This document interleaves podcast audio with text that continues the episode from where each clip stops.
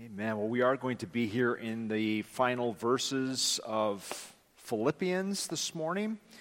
If you have a copy of God's Word in print or digital form, I'd invite you to join me there today. Uh, I joked with you about our upcoming series, uh, talking about doctrine and theology. Uh, there's a bad reputation that uh, we often have of thinking of theology as irrelevant and Nothing could be further from the truth. Uh, just the doctrine of creation. We believe in God the Father Almighty, maker of heaven and earth.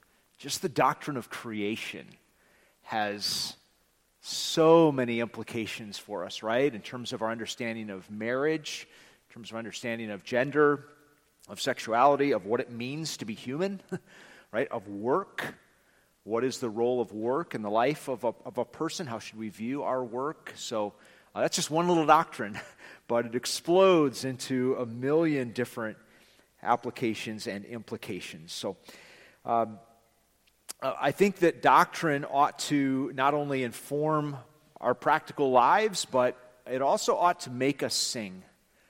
Uh, we ought to um, have a theology that sings. Uh, one of the great doctrinal resources is uh, Wayne Grudem's systematic theology. There's a number of, of good resources out there, but Wayne Grudem's is good. John Marco has led a number of you through some, some studies of theology over the last few years. One of the things I like about Grudem's systematic theology, it looks a little imposing. It's pretty thick, it's a tome, but um, it's very readable, and at the end of each section, there's a song, there's a hymn there's a, a way of responding to this great truth. And a good theology ought to sing. And I would suggest to you we see that here in Philippians as well. Paul has just written this, uh, this letter to the church, and there's a lot of good material, a lot of good doctrine. I think especially about what Paul teaches about Christ. Philippians chapter 2 where Paul talks about Jesus being the second person of the Godhead, equal with God, uh, and yet being willing to lay aside his glory and humble himself to taking on of human flesh and humbling himself even to the point of death, even to death on the cross. Uh, this wonderful theology of Christ that is contained here. And, and, and, and so Paul's unpacking the nature of salvation and, and, but as he comes to the end here, he, he erupts in song. There's a doxology here at the end that's captured in chapter 4, verse 20. And I think it's, again, appropriate when we really understand God's truth, when we understand all that we have in Christ, our theology ought to sing. And uh, praying that God does that for us even today as we consider these closing words of Paul's letter. Um, Paul breaks into a doxology, a song, and then it spills over into a benediction, a blessing, a pronouncement, a wish for God's favor to rest upon them. And so uh, I think uh, uh, a good question for us to ask at the outset Does your theology cause you to sing? Um, at one time, it, it did. If you know Christ, Uh, you were moved to song, to joy, but sometimes familiar truths become too familiar. We forget all that we have. And so I'm praying that God renews our song here this morning, even as we hear Paul's benediction. So, Philippians, uh, a book all about joy. Paul has uh, commanded us to rejoice in the Lord three different times in the letter chapter 3, verse 1, chapter 4, verse 4. Paul uh, commands us to rejoice and then repeats it again for emphasis. Uh, this theme of joy is, uh, is a prominent one here in the letter. And, and for Paul, joy, true joy, enduring joy, solid joy is rooted in Christ. If you find your joy or you're looking for your joy in your circumstances, your, your joy will come and go. But if you find your joy in the, solid realities of what we have in Christ, you will have an abiding joy that no circumstance can take from you. Paul mentions Christ Jesus three times in these closing verses, and each time he speaks to what we have in Christ or of Christ. So it should come as no surprise. Paul has urged us to rejoice in the Lord. It should come as no surprise that as Paul closes his letter, he reminds us what we have in Christ. So, three things here that are, again, connected with you might have to advance that for me, Chris, if you can, please. In Christ, we are supplied with God's unlimited resources. In Christ, we are supplied with God's unlimited resources. Chapter 4, verse 19. And my God will supply every need of yours according to his riches in glory in Christ Jesus. To our God and Father be glory forever and ever. Amen. So in Christ, we are supplied with God's unlimited resources. So many angles to this little statement. God will supply our needs. Uh, Paul doesn't just reflect on God's faithfulness in the past, but he issues a bold declaration for the future that God will supply our needs. God will fully supply our needs. This is actually captured in the, the, the word itself, the word supply. Uh, Paul has already spoken of the fact that the, the, the believers in Philippi sent him a gift by means of Epaphroditus, a financial gift to help care for him while he was in prison in Rome. And he has already given uh, a statement that he is fully supplied. It's the same word. He has everything he needs. And so Paul is saying the same thing that we will be fully supplied by God. God will not simply contribute to our need or assist us or provide us with a small allowance or a stipend to help us along the way, but that He will fully supply our needs. God will supply our needs out of the context of a covenant relationship. Paul uses a very personal expression here uh, that's a bit unusual in Paul's writings. Verse 19, and my God, my God will supply every need of yours. He goes on in verse 20. Notice how he shifts the pronouns. He says, To our God be glory forever and ever. Amen. And there in verse 20, he introduces an additional concept to our God and Father. So, uh, God is not providing for us out of some stoic sense of duty or obligation. But God has entered into a relationship with us, and it is an enduring relationship. It is a, a family relationship. We have been made his children through faith in Jesus Christ. This too shapes the way we think about God's provision. God will supply every need. One commentator said every need encompasses the breathtaking range of everything that is vital to living for Christ. It's an exhaustive statement, is it not? That God will supply every need. I think the immediate context here, Paul's talking about financial needs. The church in Philippi had given sacrificially to help meet Paul's need, and Paul is telling them that God will supply their every need. But I think in the broader range, the broader context of the letter, uh, Paul has other things in mind as well emotional needs, physical needs, spiritual needs. He's promised to provide them with joy, with endurance, with unity, all that they need in their walk with Christ. God will supply our needs in proportion to his unlimited wealth. The text says, My God will supply every need of yours according to his riches in glory this means that not only will God supply our needs from his supply, but according to or in proportion to his riches. He will supply our needs generously and abundantly because He is a God who has every resource at His disposal. He will not skimp, He spares no expense.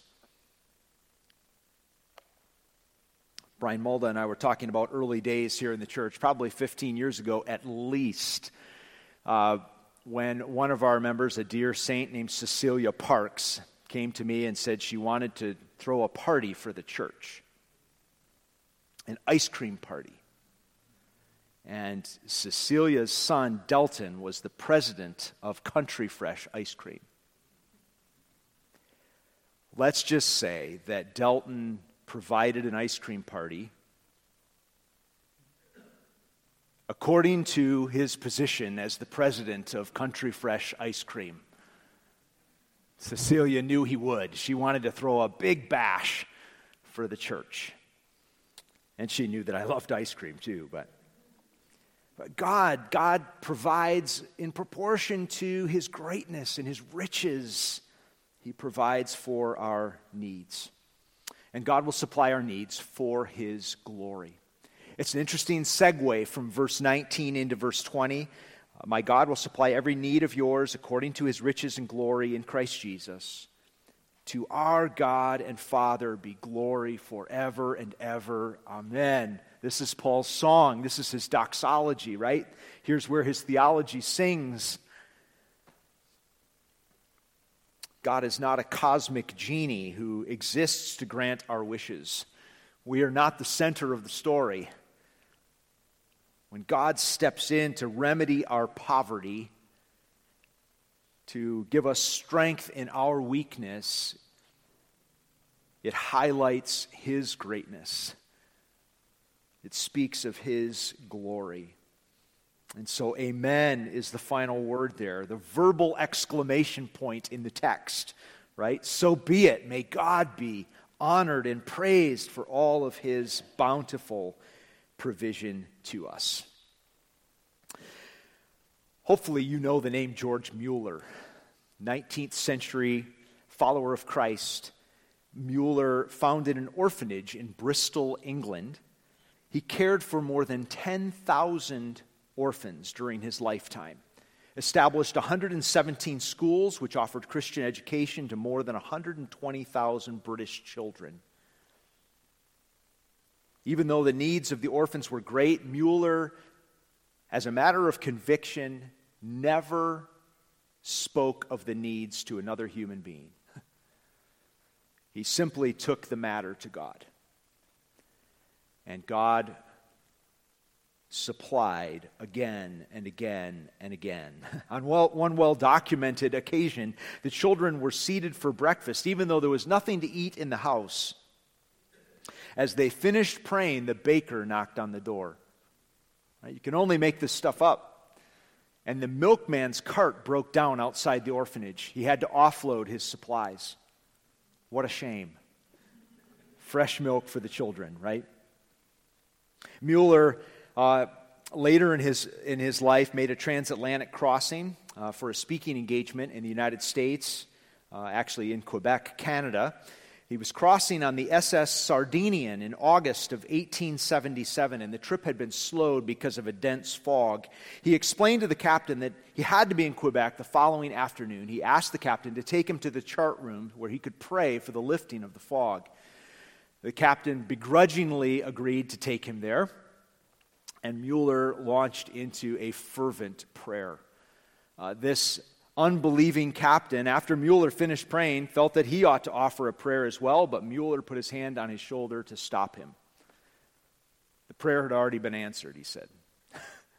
and they went up on deck to find that the fog indeed had cleared, and he made his speaking engagement that August.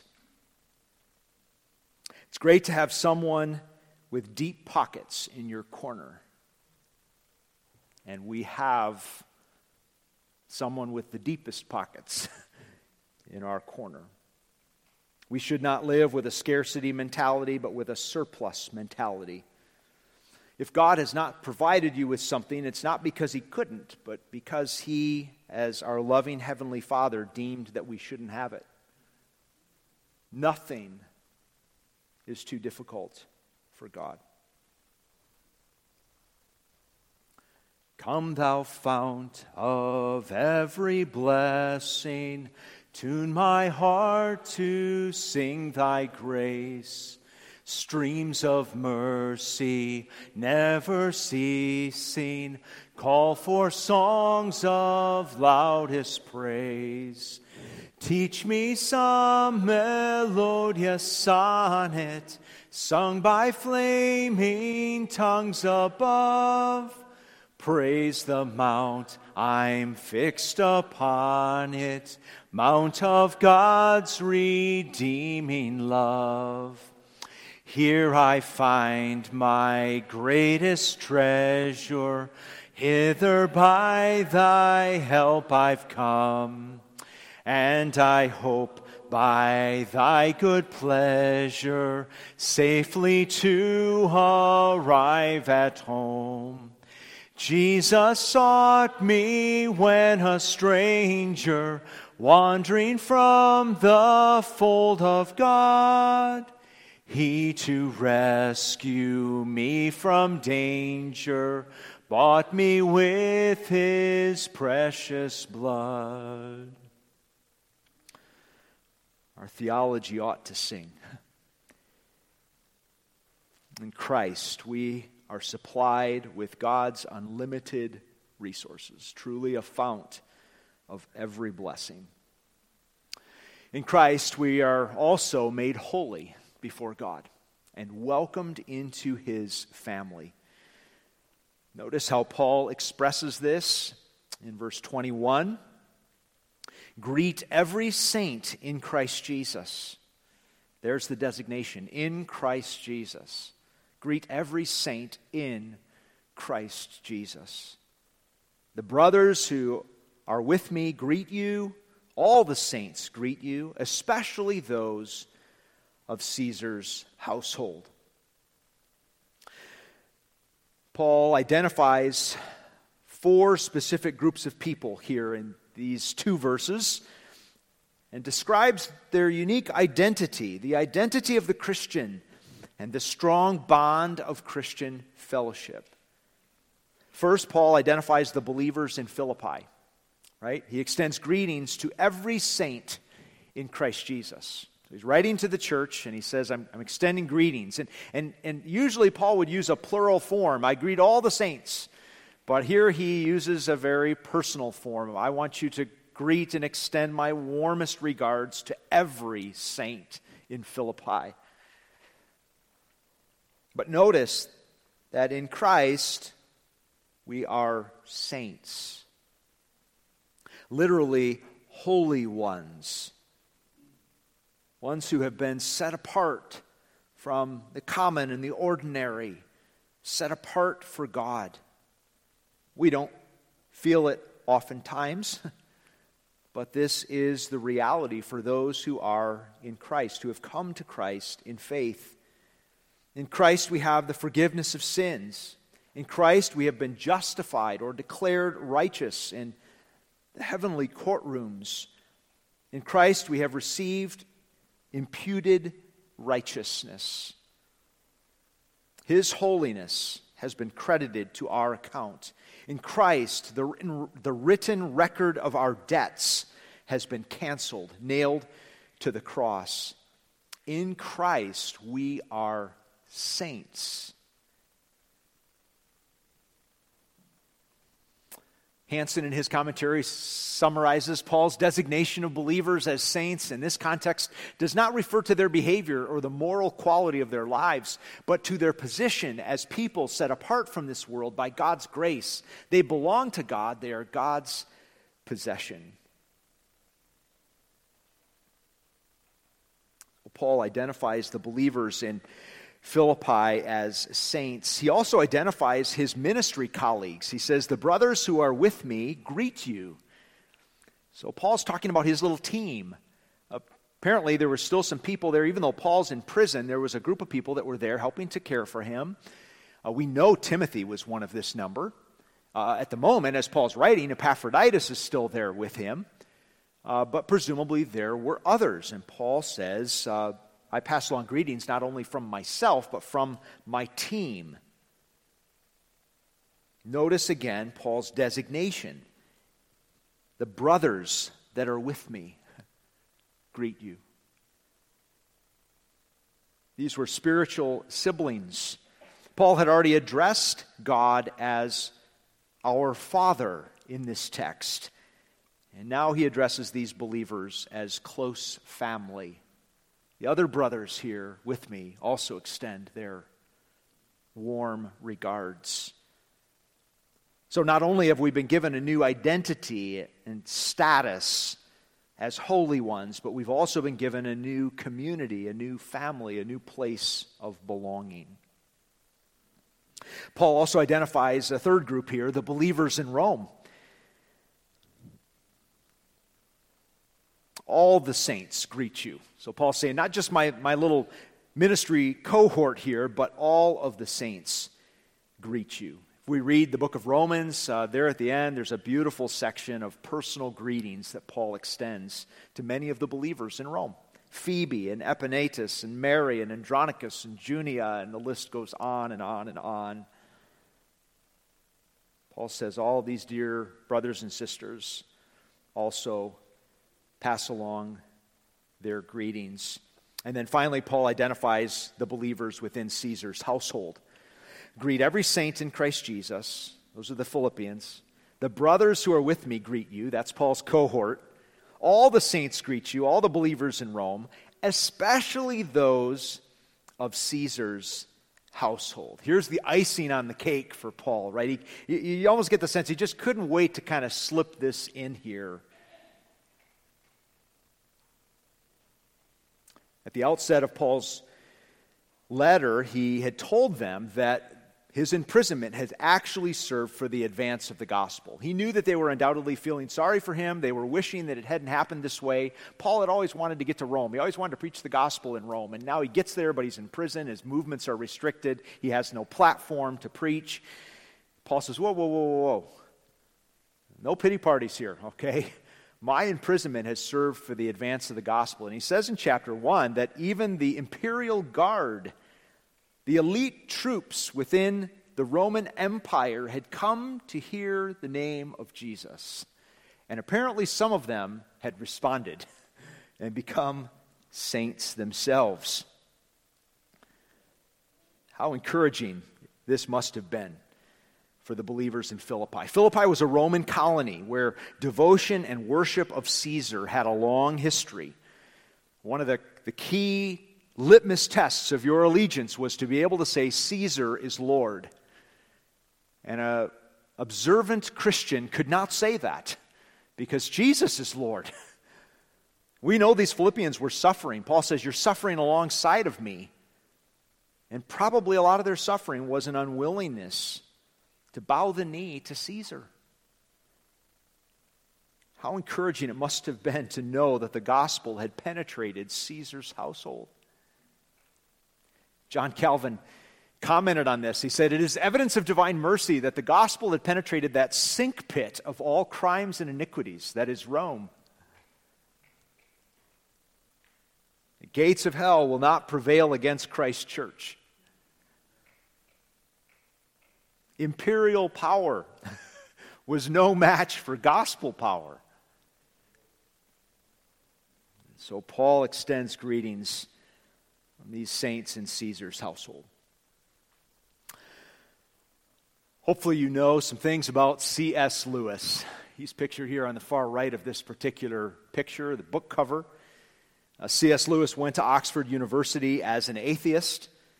He set out to disprove Christianity, but in the process became convinced that Jesus truly was who he claimed to be, the Savior of the world.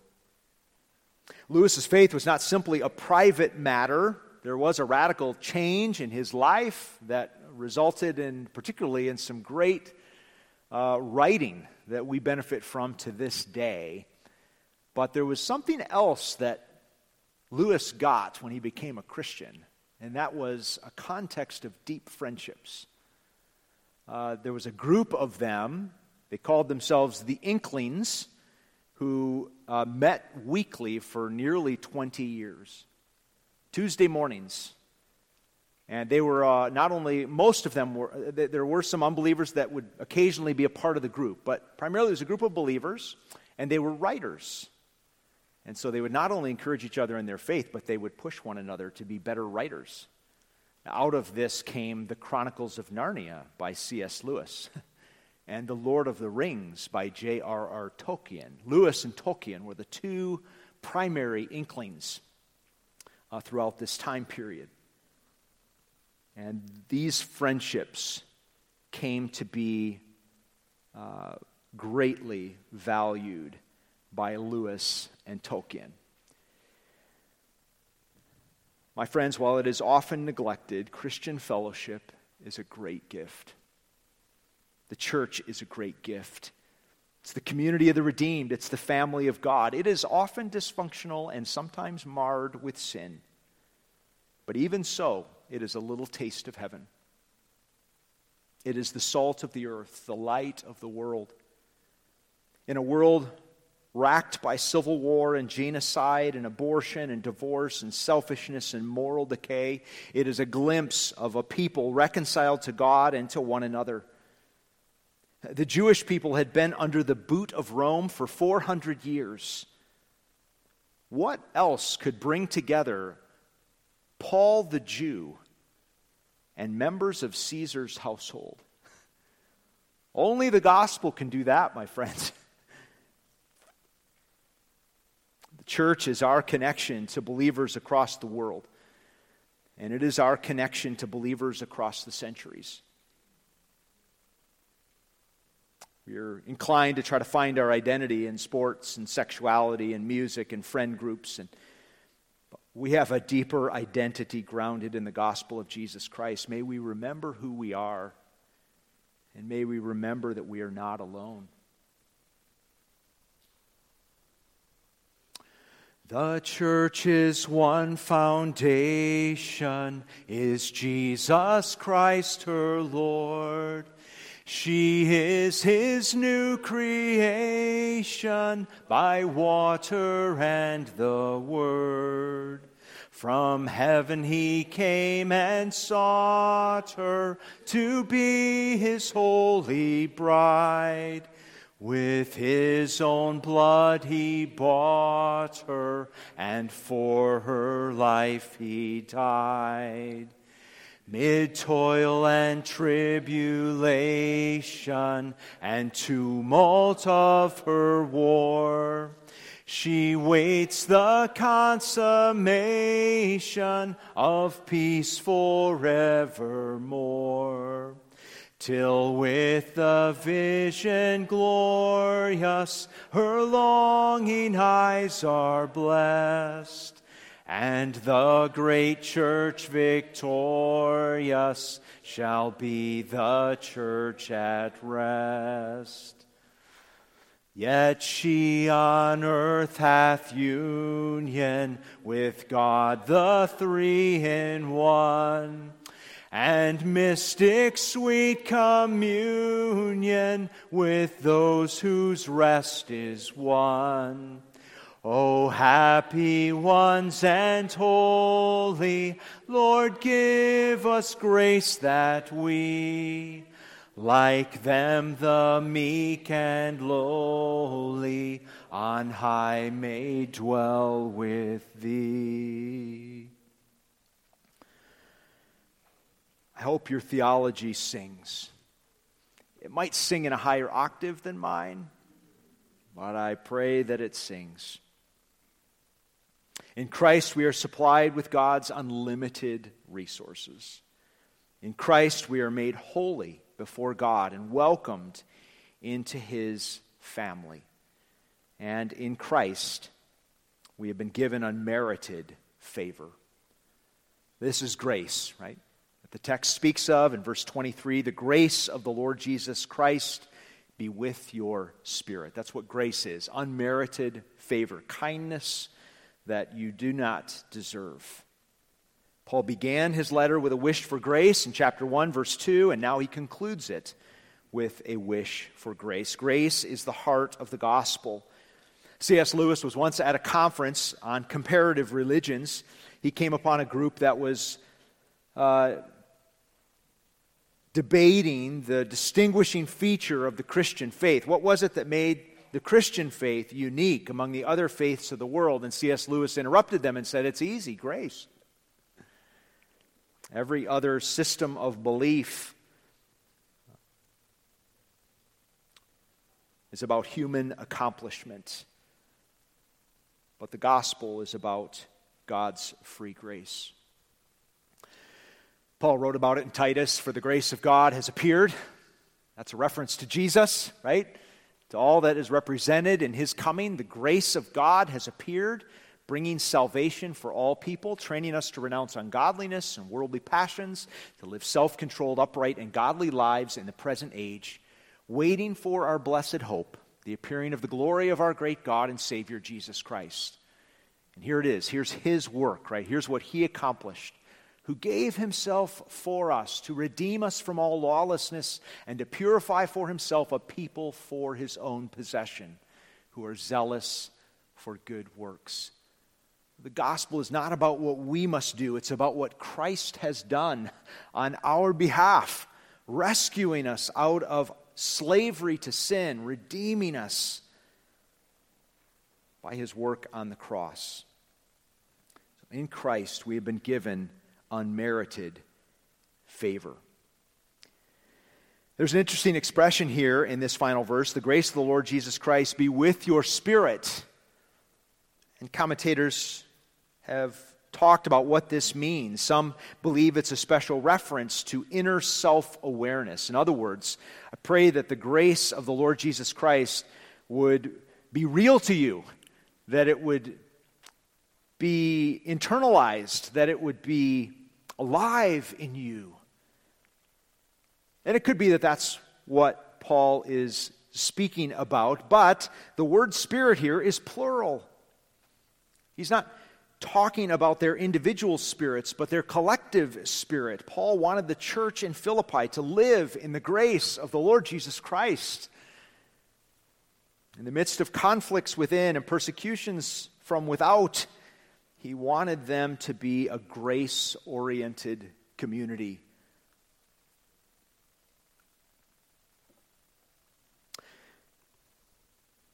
This might be a familiar picture to you from the 1998 version of Les Miserables, Victor Hugo's famous uh, novel. Uh, on the right is Jean Valjean. I know he looks a lot like Liam Neeson, but it's Jean Valjean. And he was a convicted felon. He had a powerful encounter with grace. In fact, it was uh, embodied in this elderly priest priest welcomed Valjean into his home, something that no self respecting person would do for a known felon. But he showed him great grace. Valjean abused the privilege, stole the priest's silver, and was apprehended by the authorities. But surprisingly, the priest did not prosecute the offense or exact justice. Instead, he gave him the rest of the silver sent him on his way.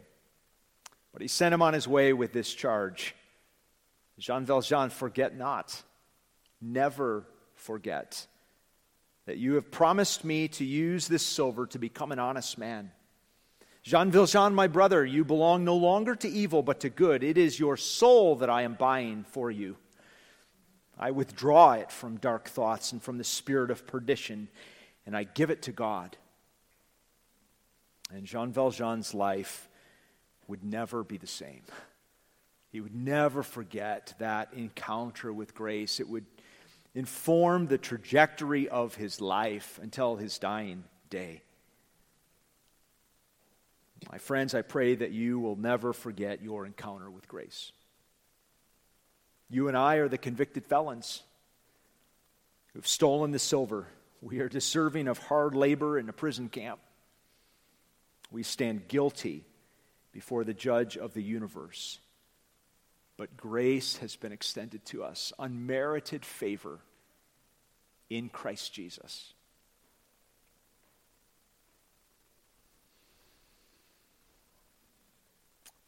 Here is love vast as the ocean, loving kindness as the flood. When the Prince of Life, our ransom, shed for us his precious blood, who his love will not remember, who can cease to sing his praise? He can never be forgotten throughout heaven's eternal days. On the mount of crucifixion, fountains open deep and wide. Through the floodgates of God's mercy flowed a vast and gracious tide. Grace and love, like mighty rivers, poured incessant from above. Heaven's peace and perfect justice kissed a guilty world in love. Here is love, vast as the heavens, countless as the stars above are the souls that he has ransomed, precious daughters, treasured sons. We are called to feast forever on a love beyond our time. Glorious Father, Son, and Spirit, now with man are intertwined. Pray that our theology sings as we think about the grace that has been given to us in Christ. There's a really unique uh, encounter in the book of Second Kings, chapter 6. It has to do with Elisha, the prophet. And it was a, a low point in Israel's history. Matter of fact, they were surrounded in this chapter by foreign armies, innumerable horses and chariots, a, a hopeless situation. Elisha's servant actually said to Elisha, What should we do? All is lost. And Elisha gave his classic reply Do not be afraid.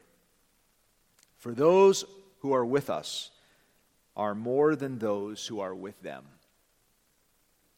And Elisha prayed, God, open my servant's eyes. And they saw the forces of God's armies arrayed in defense of the city. They got a little glimpse behind the curtain, right?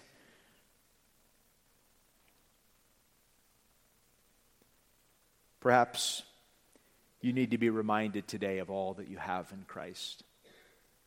I need to be reminded today of all that we have in Christ. We might feel poor, we are rich.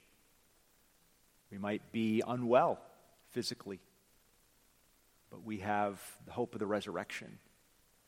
We might feel powerless, but we are strong in Christ.